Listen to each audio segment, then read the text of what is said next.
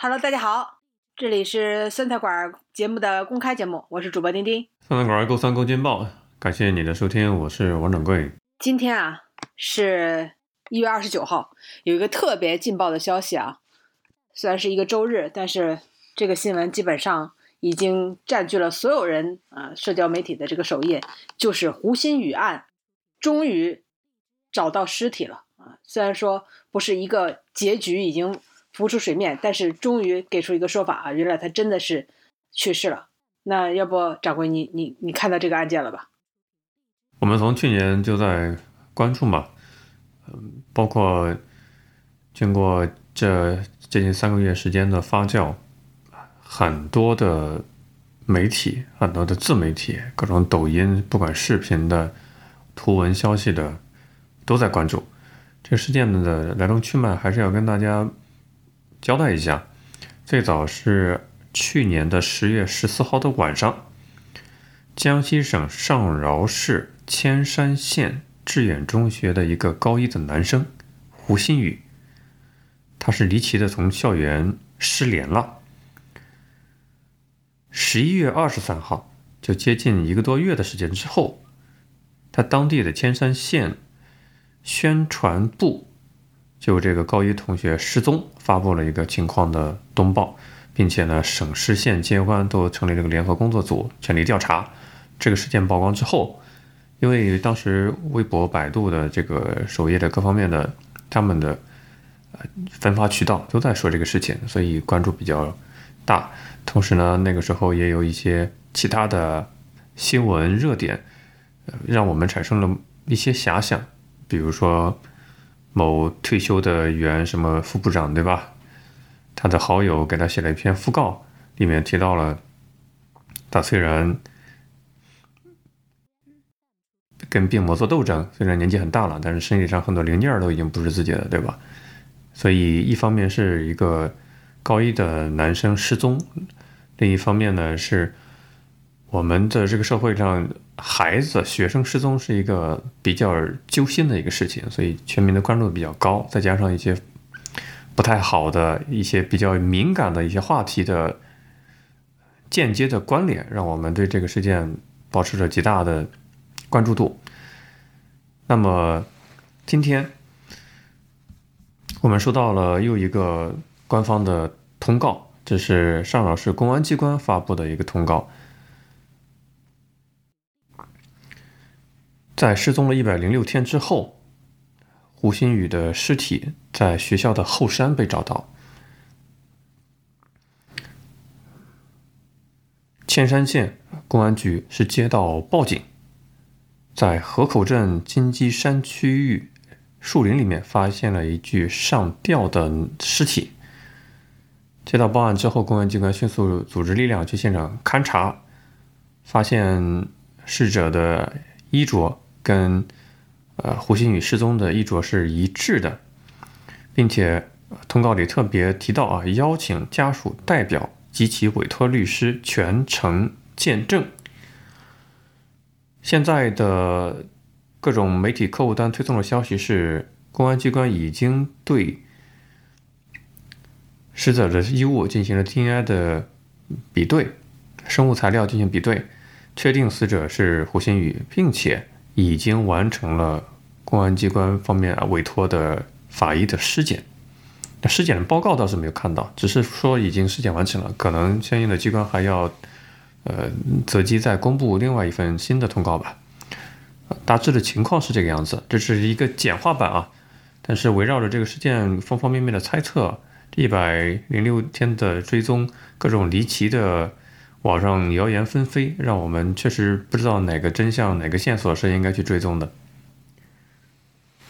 我们看过很多啊，很多我们的听众都喜欢看悬疑片，看过很多悬疑的电影。那些悬疑的电影，你就觉得什么？比如说密室杀人案，类似于这样的啊，就完美犯罪有没有？特别多的完美犯罪啊，比如说什么前几年的贺岁片，那《唐人街探案》里面那好多案子不都是密室杀人吗？但是我们看这些电影的时候，它总有纰漏，最后呢，总被这些什么侦探啦，对不对？火眼金睛啦，这些刑警啦，这些私家侦探啦，就找出了纰漏，找出了破绽啊，在什么规定的二十四小时啊，或者是几天之内啊，就破案了。但是远远现实要比这些电影又更加的奇幻，更加的这个魔幻的多啊。那这个胡鑫宇呢，他才十五岁啊，然后。当时为什么说这个案件引起了这么多的关注呢？因为他就是一个我打引号的完美犯罪。我我因为咱现在不知道他是自杀还是他杀。那如果说他是一个他杀性的案件，那真的就是一个完美犯罪。因为呢，这个学校啊，它是一个私立的中学，它遍布了摄像头，哎，偏偏它偏偏它就是消失的那个角落里，哎，那儿就没有。你说巧不巧？有有这么巧的事情吗？然后他呢，做了一个普通的中学生，高一的学生，穿着一身运动，呃，就学校的校服吧，啊，就运动的大家都懂那种运动装的校服，没有带手机，没有带身份证，没有带钱包，他去上晚自习嘛。据说检查他的房间里，唯一少掉了一个东西，就是录音笔。然后他就正常的啊，从上晚自习的这个。路路线上啊，去上晚自习，哎，就从一个摄像头那儿，哎，他就没有摄像头的那个角落上，他就消失了啊！这电视上都是这么演的吗？上一个摄像头他还在，下一个摄像头他就没了，然后就原地消失，仿佛就像被外外星人劫走了一样。那这个出来了之后，对吧？很多很多人都觉得这个不信邪嘛，那肯定就在学校里面嘛，什么把学校里的化粪池也给抽了啊，学校里的湖。湖水什么下水道什么全都抽干了啊！地毯式排摸没有。然后呢，这个学校它是一个封闭式的，呃，这个私立学校，大门是肯定出不去的，而且大门前后大门它肯定都是有这个摄像头的嘛。那说那就是说墙翻出去了，又说墙上的这个青苔啊，还有这个什么，反正就是查了，没有任何有人从墙上翻出去的痕迹，那就还是在学校里了，就没有任何翻出去的痕迹吗？没有，没有吗？这大家就猜了，对不对？那是不是逃到外面去了？就这一段时间，这在一百零六天里边，家长请了自己请了蓝天救援队啊，付费请蓝天救援队派了警犬啊，带了警犬到这个四周去搜索。然后呢，说当地啊，这在这个春节前后，每天都出动五千人，地毯式搜索。而且沿着铁路沿线，甚至都搜索到了从江西好像都搜索到了什么浙江等等地，都已经向外扩延了这么多啊，没有没有任何线索啊。然后咱们要记得，他失踪的时候是十月十四号，那时候正是全国没有健康码寸步难行的那一段时间。你没有个健康码，你连个小超市你都进不去。咱不说摄像头捉不捉得到你啊，你根本。你就别想喝到一口水，你也别想吃到一口东西，因为处处都要你的场所码，处处你你要想买个票或干嘛的，都要你的绿码。他连手机都没带，那个时候摄像头遍地，这种天网的情况下，次密接都无处插翅难飞，哎，就是没有他。你说这是不是比任何电影里这些悬疑的所谓的这个密室杀人更加的完美犯罪呢？然后来了，啊，终于。就在前一天，我还在微博上转了啊，这个他父母去旁边的乡村里还再去去找的时候，有个村民看见他爸爸说：“你怎么还在找啊？这么多天找不到，肯定是死了。”啊，当然家长肯定都不愿意听到这样话，但是他们家里人其实都已经做了心理准备的，一个大活人是不可能这样蒸发的，人间蒸发的，那很有可能就是最差的结果啊。那今天被发现了，那被发现了，呃之后就。很多人都觉得不可思议，就在于他的这个地点。掌柜，你注意到他这个地点了吗？叫做金鸡山，而这个金鸡山距离他的学校最近处啊，据说只有只有只有几十米啊，就综合来说就在一百米的范围内。听着有点像是，如果我们尊重各方面的努力的成果，对吧？听起来有点像是灯下黑。这个俗语大家都知道什么意思啊？一个灯点着了，这个蜡烛嘛，嗯，最黑的地方反倒是灯底下，就是你地毯式搜索也好，派了各种专业的搜救队、各种组织民间的力量都搜索到浙江去了，结果竟然是灯下黑，就在学校旁边不到一百米的地方，给人感觉有点匪夷所思，是吧？所以网上有很多的言论在说，这是在质疑专业的救援队的能力，在质疑搜救权，质疑方方面面的专业人士的努力，就这么灯下黑的一个结果出来了。我就是你可以质疑专业团队，但你。不能去质疑他的家属那种心情，那肯定是找的非常的仔细的啊。我不是在质疑这个专业团队，我是说这整个事情就感觉给人这个感受就是灯下黑。人家是肯定做了很多的努力，而且这种谁家丢了孩子，这在我们老百姓心里是一个特别大的事情。这是出于人道主义，出于心善，出于人的本能，都要主动去帮帮人家，对吧？所以。报道里也讲，每天有五千人去协助去搜救，是可以理解的。反事正常，我估计正常的一个社会人都应该去做这样的一个努力吧，对吧？能帮的就去帮，出人出力这种事情。而且金刚才说，他生前宿舍里面丢的是录音笔，那警方通报里也说，发现这个上吊的呃逝者尸体，呃发现了录音笔，啊，不知道这一百零六天过去之后，在户外。也不知道有没有下雨啊，这些方面的情况，那个数码设备还是不是可以正常的被读取？这个还挺关键的，对吧？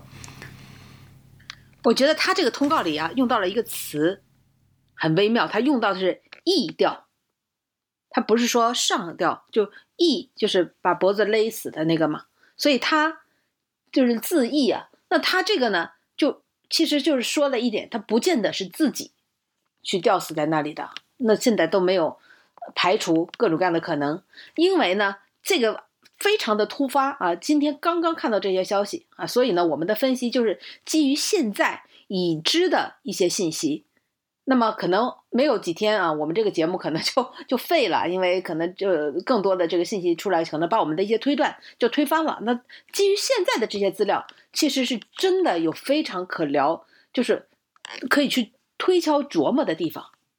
那比如说啊，刚才掌柜说了，灯下黑，那这个金鸡山呢？有人说这个很多自媒体之前都去过，说这个宿舍墙外就在金鸡山的脚下，翻过这个围墙，直接就到了金鸡山，仅有一条小路之隔。那如果说对吧？这个假设啊，这个从墙上翻出去的话，到金鸡山不难。那你说会不会？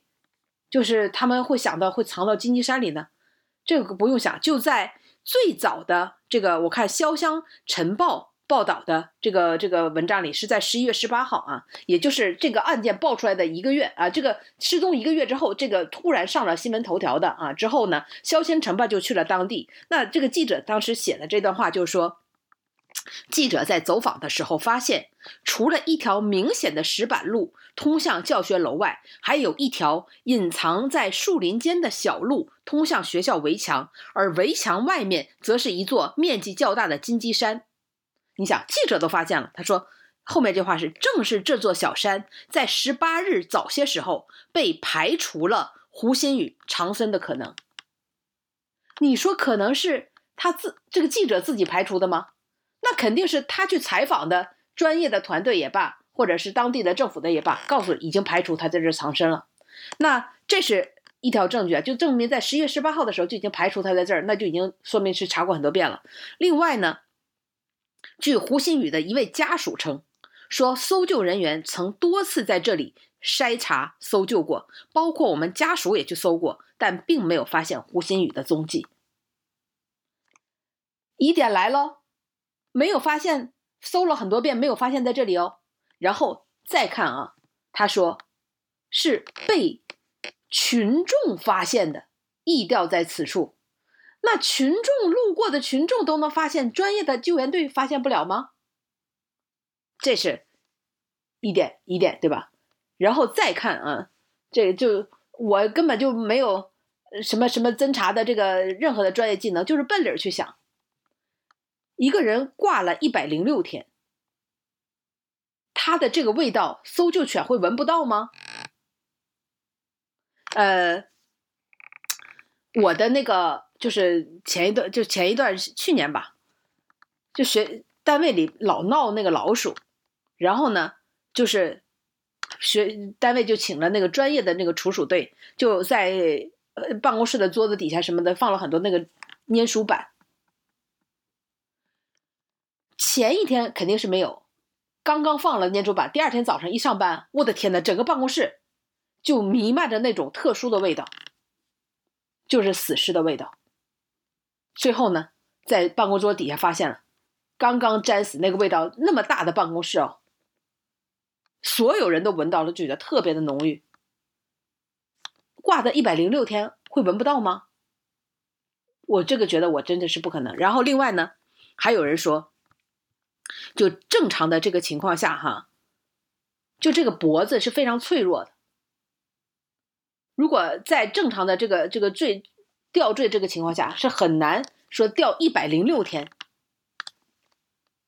脖子都不断，这个也非常的可疑啊。另外呢，我看还有人说这个疑点就是自缢而死啊，是相对麻烦而且体验极差的，尤其是在寄宿式的学校，你自缢需要准备绳子，需要合适的地点，还需要踩高的工具，这对于一个寄宿的学生来说。准备这些工具和携带工具出校门都是非常麻烦的，远远不如从楼顶一跃而下啊！如果他想自杀的话，从楼顶一跃而下便携得多。因此，说他特意爬到校外，准备了绳子，又准备了什么什么往上爬的东西，然后自缢而死，是非常不合常理的。同时，从这个录像上来看，他应该也没有准备那么多的东西，所以这里边真的是。特别的疑点重重，而且呢，说在这一百零六天里边，警察、警犬、群众在学校的周围也搜寻了数遍，还有一些自媒体甚至在周围直播寻找，这都没有发现，怎么这个遗体就会突然出现在这片大家搜搜了无数遍的这个树林当中了呢？所以，掌柜，你你觉得从这些线索，你能导出一个推论吗？经过你的描述，是把我引导到一个推论吗？对你没觉得有一个推论吗？你明说了吧。推论就是这可能不是第一现场。这个看了，可能看以前看了这个法医秦明看的也蛮多的，这很有可能他就不是第一现场。胡鑫宇并不是在这里死，更何况他在这里边提到了一些啊，这个比如说这个法医不是做了尸检吗？那他这个尸检里边提到了。有一些话，比如说，呃，殡仪馆的官方人士表示啊，就说衣服烂了，人体组织有腐化，遗体已经不是原来的样貌，味道很重，就说已已做完尸检。但是有人说，如果真的是挂了一百零六天的话，它不都已经风干了吗？所以这个呃，当然了，法医根据尸检可以判断出来，他大概死了多长时间啊？这个死亡的时间是可以判断的，但。给人总体的感觉，很有可能，这里并不是他死亡的第一现场。丁丁的演绎很精彩啊！那我们作为一个闲聊的节目，对吧？咱也不是一个官方机构，也没有法医相方的这个背景。我说一下我个人的感受：灯下黑呢，是一种看通报的一个直觉，匪夷所思，都已经排查过了，结果就在眼皮底下被发现了，这是一个。嗯，看通报的一个感觉。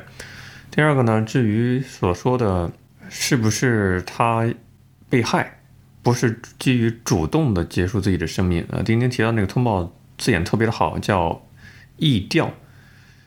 他只是描述一种看到的一个情况，就这个人是以这样的一个状态，呃，出现在警方的视野，他并不是能够。反推出来他是主动的还是被别人给吊上去的，这个都没说，对吧？可能还有进一步的推断。法医是一个这个行业是一个非常科学严谨的、成熟的一个行当，人家有自己的做事的检验的流程方法，呃，刑侦也有自己的呃各种调查的方法，这可能是在民众的知识范围以外的，但是。对于我们老百姓来讲，看我们是基于情绪嘛，基于我们作为一个自然人的一个常识去理解这个事情，我们的是理解不了的。它可能会有几种情况啊，其中一种情况就是，我们愿意相信所看到的这些信息都是真的，这是一种情况，对吧？确实是以我们无法理解的，但是它是又在自然条条件下，对吧？这个物理世界里面，真实的现实世界里面，它就这么发生了，啊，与通报保持一致。那第二一种情况呢，就是它是一个背后有极大的阴谋、恶意的，甚至有集体犯罪的这么一个水很深的，对吧？双引号水很深的一个情况，这也是一种可能的推断，因为我们在一百零六天里面看了太多，其实很多人看了太多这个谣言四起的这种分析，你比如说抖音号上有很多有什么化粪池啦，有老是有潮啦，有什么王水硫酸灭失啦，乱七八糟的事情就搅乱了我们的视野，让很多人他已经。情绪被调动起来了，各种预判被调动起来了，所以在看到那今天我们录节目当天发了这个通告之后，确实是比较难以接受的。这是我的一个非常直观的一个感觉啊，可能也经不起推敲啊。只是作为一个信息的接收者，呃，看了这些资讯，保持关注这个事件之后，是有这样的一种认知。嗯，其实刚才掌柜说的也。提到了一个可能有集体犯罪啊，这个呢，别说啊，你知道有个华人神探叫做李昌钰嘛？那个李昌钰他就是很多的离奇的案件啊，都有人会请他去判断一下啊。他是在美国的嘛，这个神探，他呢说啊，他很严谨啊，他说他没有到过现场，也不了解这个案件的具体的情况啊。但是呢，他说，从以往类似的案件来说，一个十五岁的少年自行离开学校的可能性不大，因为没有痕迹。嗯，他说，李昌钰说，我没有去过现场，我不能胡说，只能谈类似案件的情况呢。从已经知道的情况来看，人已经被害了，就藏在学校。这个是今天这个新闻出来之前哦，他说应该是人已经被害了，就藏在学校。然后他还说。往往没有漏洞的犯罪需要一个精明的头脑、冷静的心态，还有一种情况就是集体作案、统一口径。他说：“我再重复一遍，我分析的是类似案件，不是这个案子。”他很严谨，说的很严谨，就是类似的。但他其实我觉得说出了一点大家心里边的共识：就作为一个十五岁的少年，他是没有办法这么完美的隐没自己的痕迹。那还有一种可能，那就是可能有背后有个集体的作案。那我我我我我也看啊，这个也也有很多的这个大 V 去说啊，说现在啊必须得给出一个说法，因为呢这个说法就非常重要，就在于胡鑫宇就是在学校不足百米的地方缢掉身亡的，那就意味着之前的搜寻工作存在了巨大的漏洞。警方之前声称说，搜索了学校南侧树林山岗约五百八十九亩啊，这五百八十九亩地是什么样的一个概念？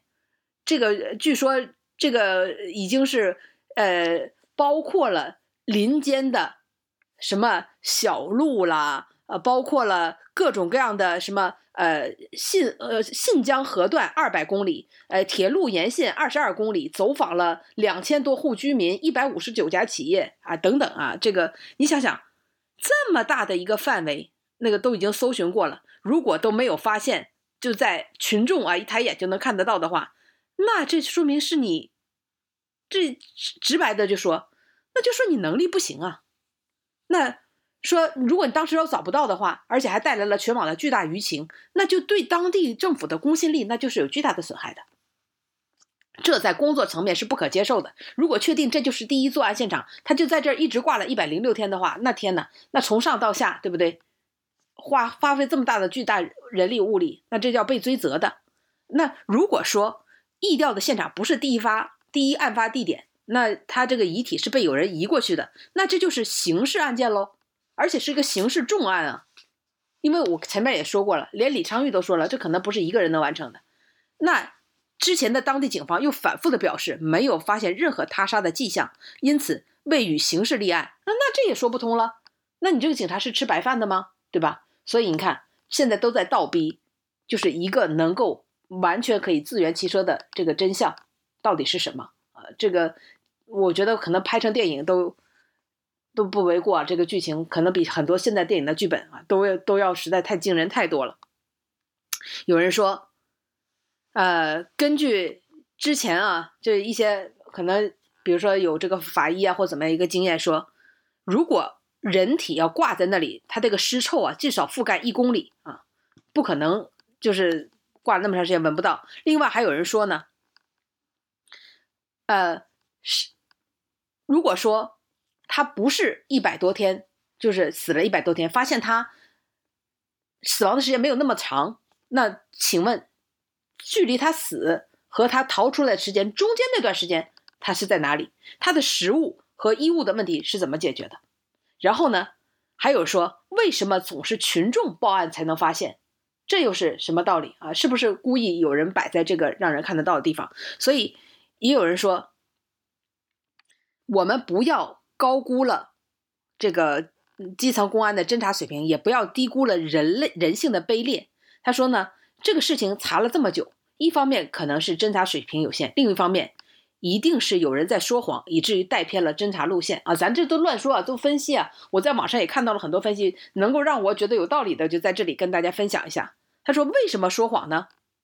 是因为有可能啊，有一条线啊，这这咱们就听听一下就完了，就说可能是怕为了担责任，所以有人说谎。因为呢，他作为一个十五岁的少年。他不见得知道了什么惊天大的秘密啊，有什么特别大的背景？那有可能他的死就是有人为他的死去说谎了，怕担这个责任，结果事情闹大了，不得不用更多的谎言来掩盖之前的谎言，然后卷进来说谎的人就越多，方向就越离谱。有可能是他可能在校内，比如说自杀被发现之后。有人怕承担责任啊，这个我们也都懂的，就可能会藏了起来，等风口松了再转移成校外，伪装成了自杀啊。这只是一种猜测，我们只是想着为什么会出现这么诡异的事情啊？会不会有有哪些思路啊？其实是有可能的。我必须得说一下啊，李昌钰是名人，大家知道他当年也。有有点评过兰可儿的案件，他在美国一战成名，是解决了一个美国的一个白人少女被火烧灭迹的一个案件，让他一战成名。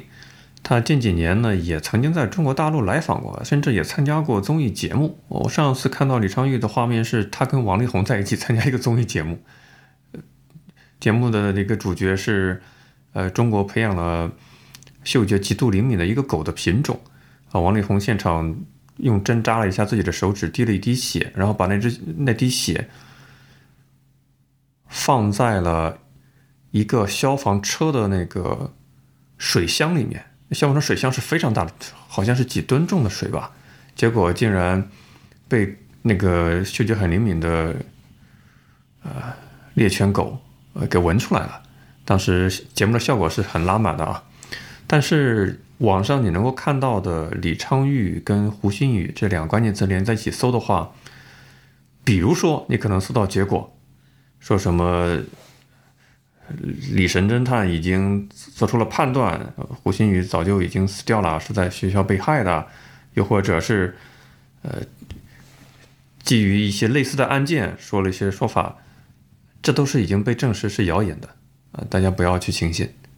这个在网上都可以看的，有很多的专业媒体，你比如说腾讯新闻下面的这个频道较真都已经验证过是假的，李昌钰并没有做类似的言论的表示，所以这也就是这个回信案件的一个扑朔迷离的一个难点吧。我们在一个碎片化的一个信息接收的时代，充斥了太多听起来特别真，以至于你都不知道哪条线索是一条。权威的一个线索，还是其他人借势煽风点火啊？我我也可以理解，因为这个事件有太多能够吸引眼球的东西，去让那些搞流量的人去包装了。比如说，呃，高中生失踪，呃，人体器官的盗取买卖，地方的高中校长有背景啊，有地方黑势力啊。官商勾结，就诸如此类这些点是很容易挑动怎么讲呢？可能我们人口结构里面占比最庞大的那个基数的群体的神经的，我们就处在这样的一个信息化接收的一个时代，有什么办法呢？嗯，毕竟轰动一时的操场埋尸案是真的。那这个案件，我不知道大家是不是都还印象比较深刻，当时也是非常的轰动的啊。呃，一个儿子的爸爸啊。在一个下雨天的晚上啊，说说到学校啊去看一看，然后就再也没有回来了。然后他也是啊，在很多年前到学校里找了无数次，对吧？这个到处求爷告奶奶去寻找他爸爸。哎，他爸爸就是人间蒸发了，就是在一个学校里边就彻底的失踪了，无影无踪，再也没有发现过。结果在若干年后啊，这个学校开始修跑道啊，塑胶跑道的时候，把地面挖开的时候。赫然发现了一具尸体，这就是著名的这个操场埋尸案。但已经过去了几十年啊，就这样的一个情况。原来呢，对吧？他爸爸好像到学校里撞破了当时的这个校长，好像在做什么？呃，这个具体的情况我也忘了。总之是呢，就引起了很多的不愉快啊。校长一看他啊，在那里就指指使着啊，这个当时的。各种这样的什么压路机啦，对吧？各种这个挖路机啦，就是一起操作，把他打死之后啊，直接埋在了操场的中央。然后那么多的学生啊，天真浪漫的学生，一届又一届的啊，就在上面跑道上啊玩耍、做游戏、上体育课，都不知道底下竟然还埋着一具冤魂。所以大家怀疑这个学校里边啊，当时有很多的猜测，当一个。十五岁的少年消失的时候，大家真的是想的非常的多。埋在操场中间了，在食堂里被做成学生们吃的饭了。那当时又说刚刚做完体检啊，这个学校里做体检其实很正常的，大家不禁不联想是熊猫血了，是哪个器官正好匹配上了，对吧？这在这一百零六天里，真的是大家的心里边真是闪烁过了无数个。我们觉得荒诞，但实际上又曾经发生过的案件啊。另外，刚才呃掌柜提到了一个案件，叫兰可儿啊。兰可儿死亡事件呢，这个兰可儿案呢，至今还没有破呢。呃，他呢也是一个华人啊，是一个加拿大籍的这个华人。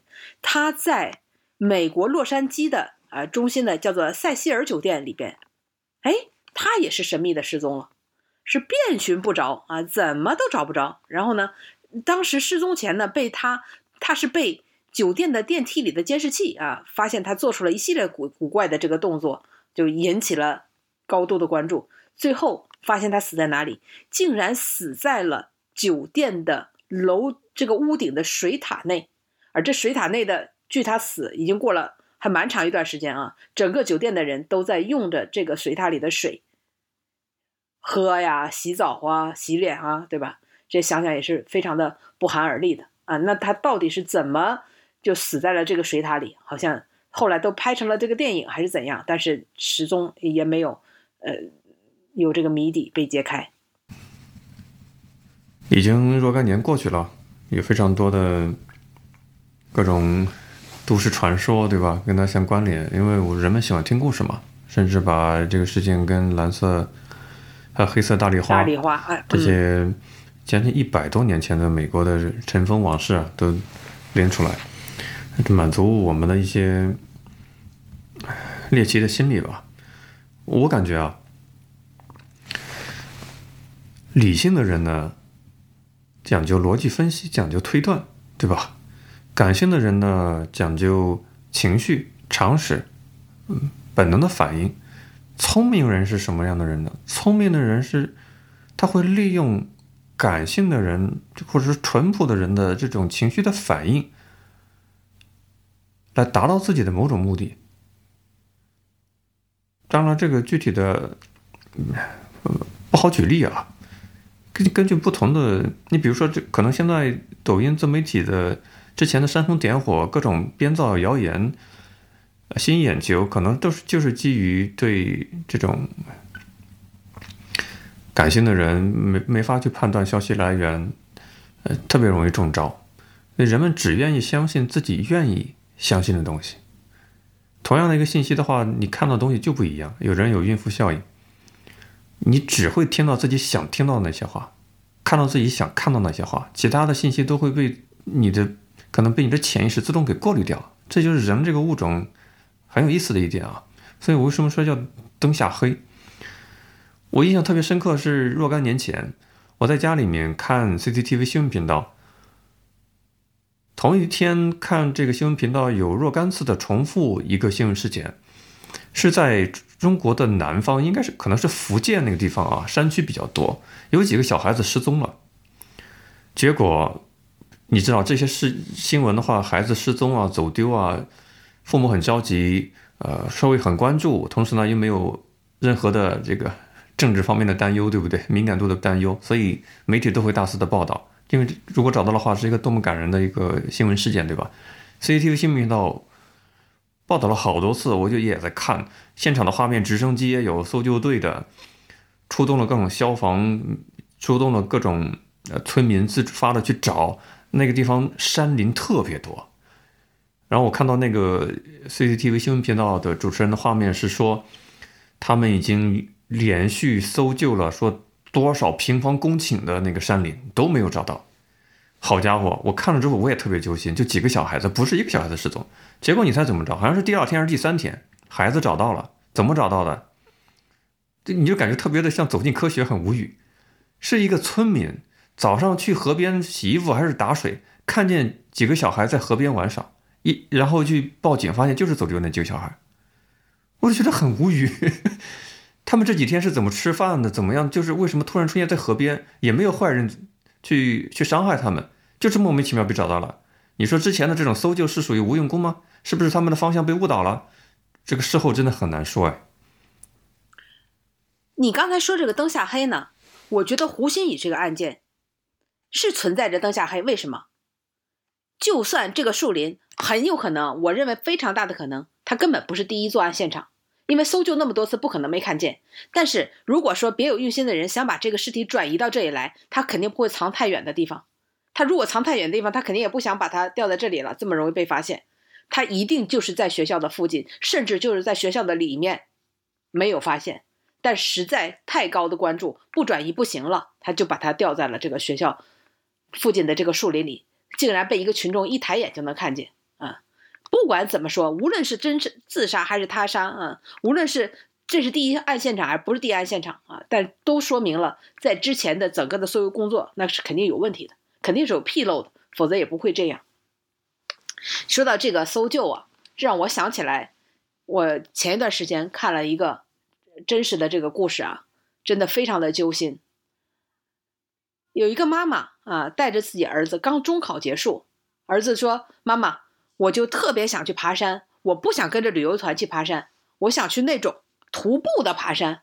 刚中考结束，才十几岁的小孩，他妈妈说：“行吧，你爸爸工作也挺忙的，我带你去吧。”他们就到网上去搜徒步什么什么旅行徒步什么什么小组啊群，找到了一个，就跟着儿子穿着这个旅游鞋，什么什么普上班的这种运动服，就跟着人家就去了。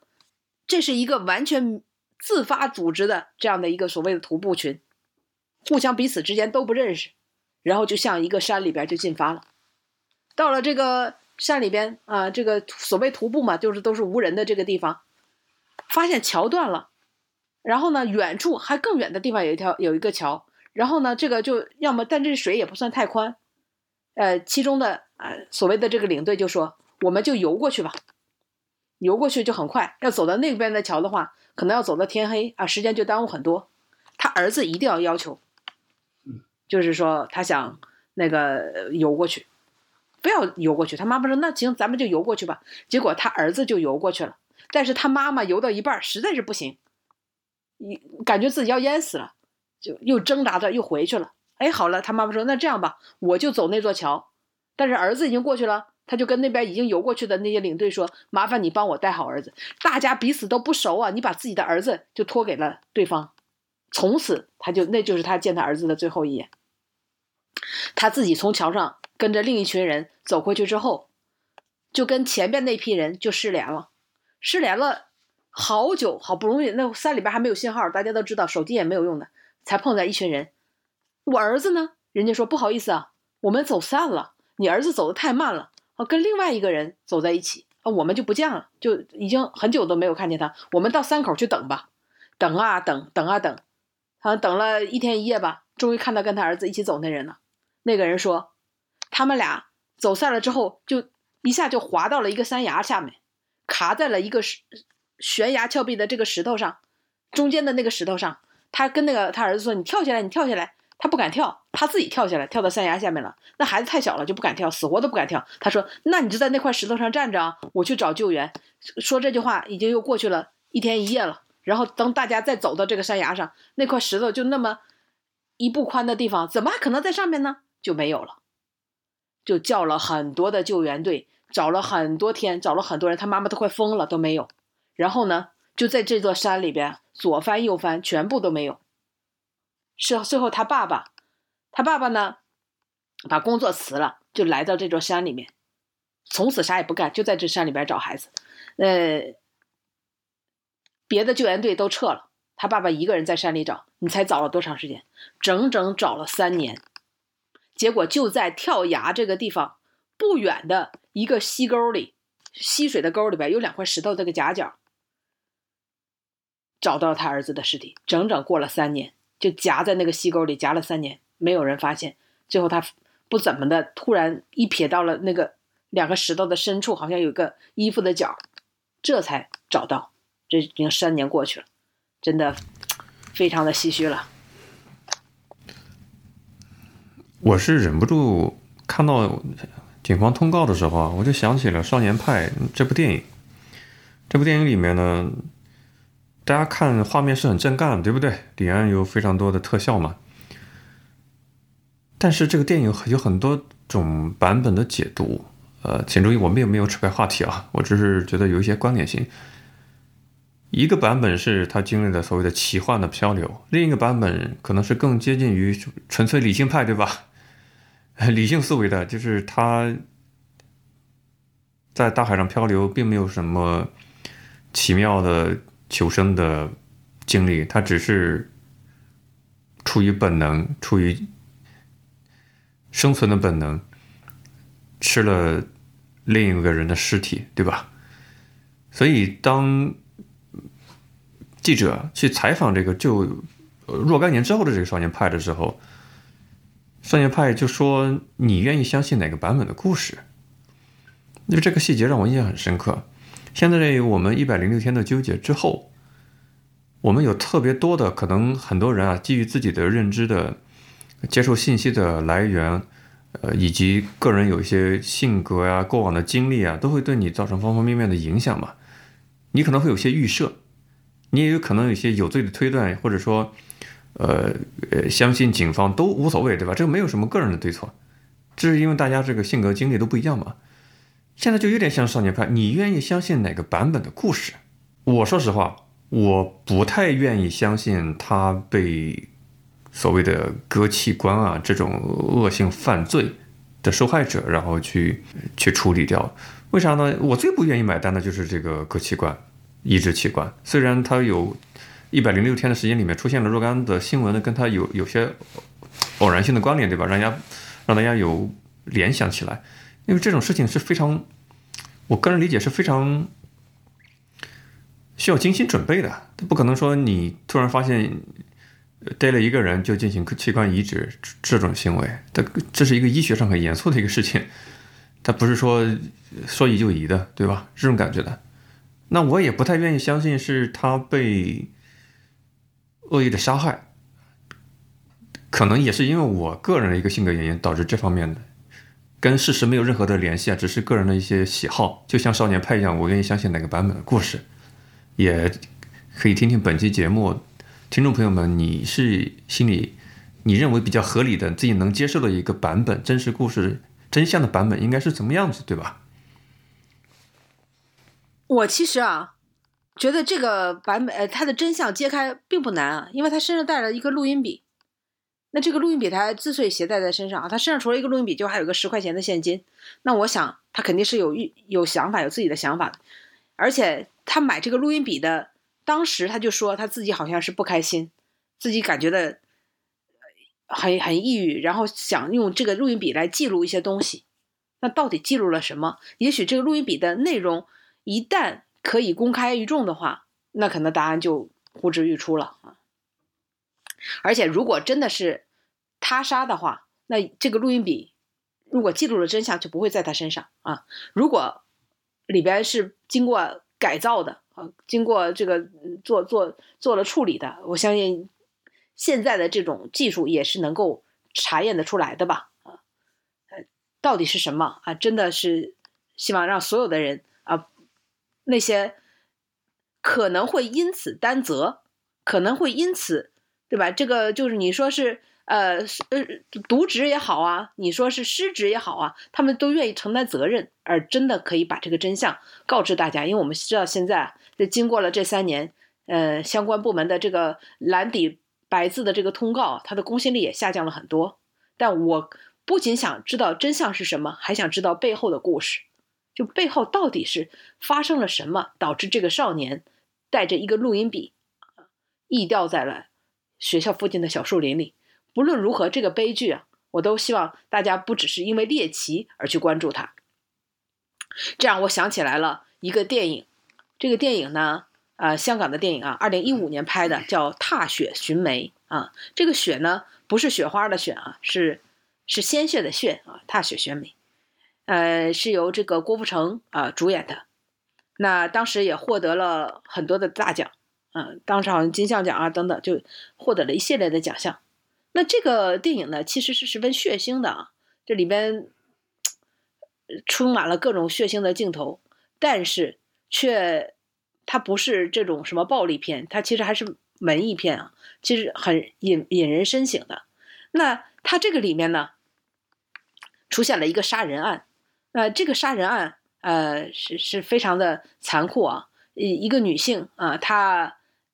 脸皮也被剥下来了，呃，头颅呢被切下来扔到了海里啊，嗯，他的这个身上的血被放到了这个马桶里啊，骨头呢竟然啊被敲碎了之后当成猪骨头在市场上卖掉了，还有很多人拿它去拿回去买家嗯煲汤了。你听的这个过程是不是觉得特别的恐怖，特别的血腥，而且很容易就找到了死者？那死者呢也是一个十五岁的少女，援交少女。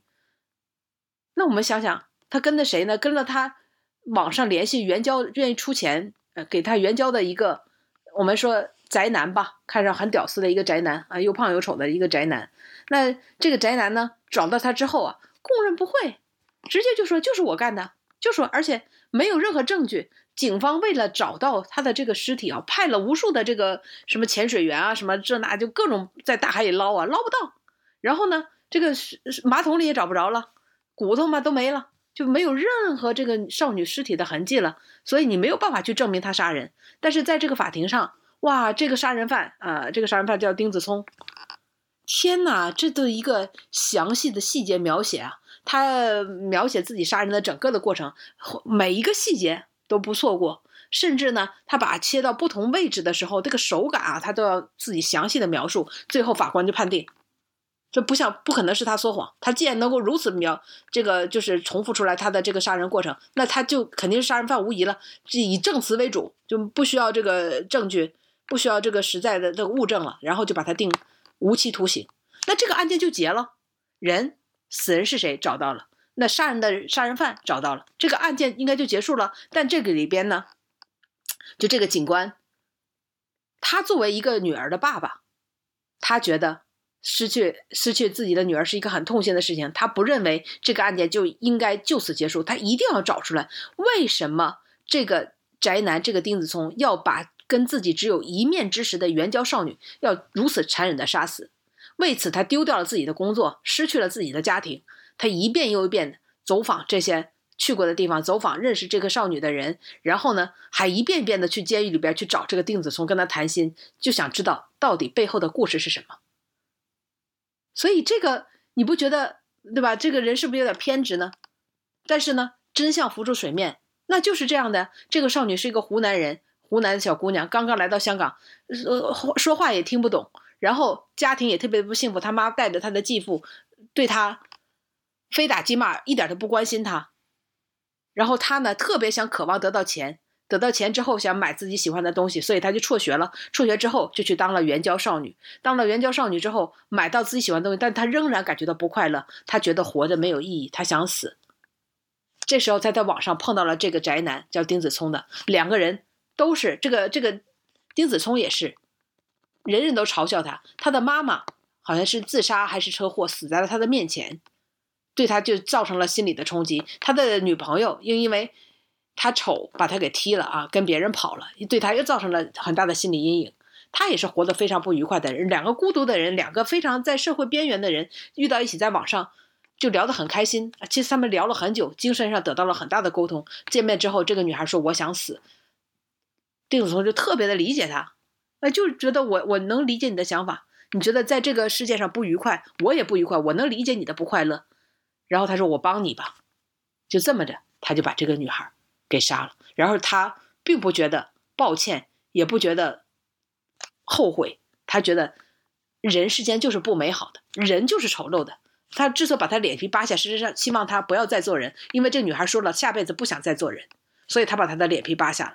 然后呢，他觉得我是帮助我们注意细节啊，不要过多的阐释。这个毕竟是一个试试图用一种相相相对轻松的基调闲聊一下，对吧？你这个 OK 搞得有点晚上睡不着觉了。这个电影不是十八禁啊，这个它里边也没有特别赤裸的这样的一个就是这个血腥的镜头，很多都是一个描述。呃，总之呢，对吧？你。背后是这个是社会上的边缘人，他们的内心的阴暗的事件带来了这样的一个结果，而不是案件的本身。所以，当我们看到一个凶一个悲剧的发生啊，一个是年轻生命的逝去，我们更应该追寻的是是什么导致了这个结果，而不是说啊，到底是他杀还是自杀的？哦，他杀的哦，人那那嗯。到底是是谁谁干的啊？这为什么查不出来？哎呦，自杀的，哎呦，真的是想不开啊！那就完了啊！这个并不会让这么大的案件啊给我们带来更多的这个启示的作用。性工作者是一个挺高危的职业，不管是社会关系层面还是生理健康层面，很多案件都是以性工作者为被害人对象啊。当然，就会有各方面的解释啊，比较主流的解释。第一个施罪者、施害者，他会有一些变态的跟性相关的一些心理使然。另外一块呢，这类社会所谓的边缘人群是不太容易被关注的，因为没人在乎他们，疼爱他们的家庭关系的梳理的，毕竟跟其他嗯可能职业为主的不太一样嘛，所以可能是一个更弱势群体好下手的对象。这类。犯罪心理学都有非常基于社会科学的严谨的论述啊，论文学著也非常的多。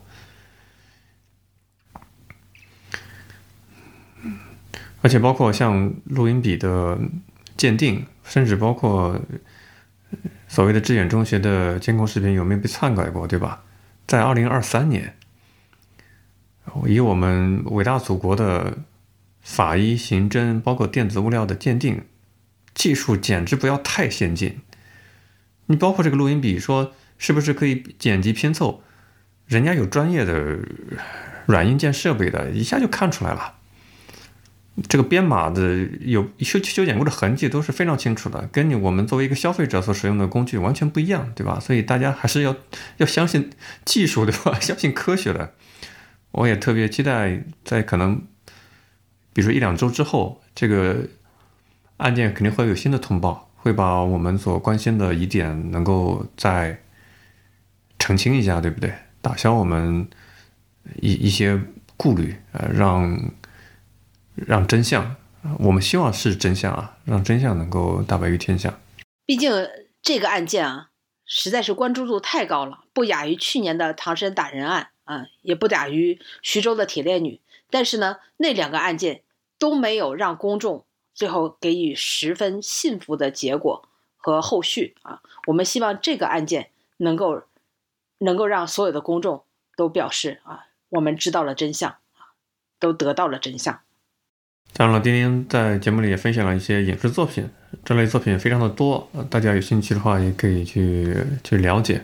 当然我个人的一些上网的、使用手机、接触媒介的感受是，我看了一个东西，我一定要先盯一下这东西是谁发的。可是我曾经在我们会员节目里吐槽过一点，你会发现这个简体中文互联网圈儿，包括四大门户新浪、网易，你用百度去搜索一些新闻事件，可能排在首页的一些呃吸引你的链接，点进去会发现。你会直奔主题看它的内容，你以为你在网易看到了，你在搜狐看到了，就以为这是过往的那些门户的新闻编辑们编排经过了编辑审核过的，但其实它是开放了一个所谓的自媒体计划，你注册个账号，你不管是干什么母婴行业的、体育行业的、乱七八糟行业的，它都可以有权限发，而且它搜索的权重也特别的高，这简直是。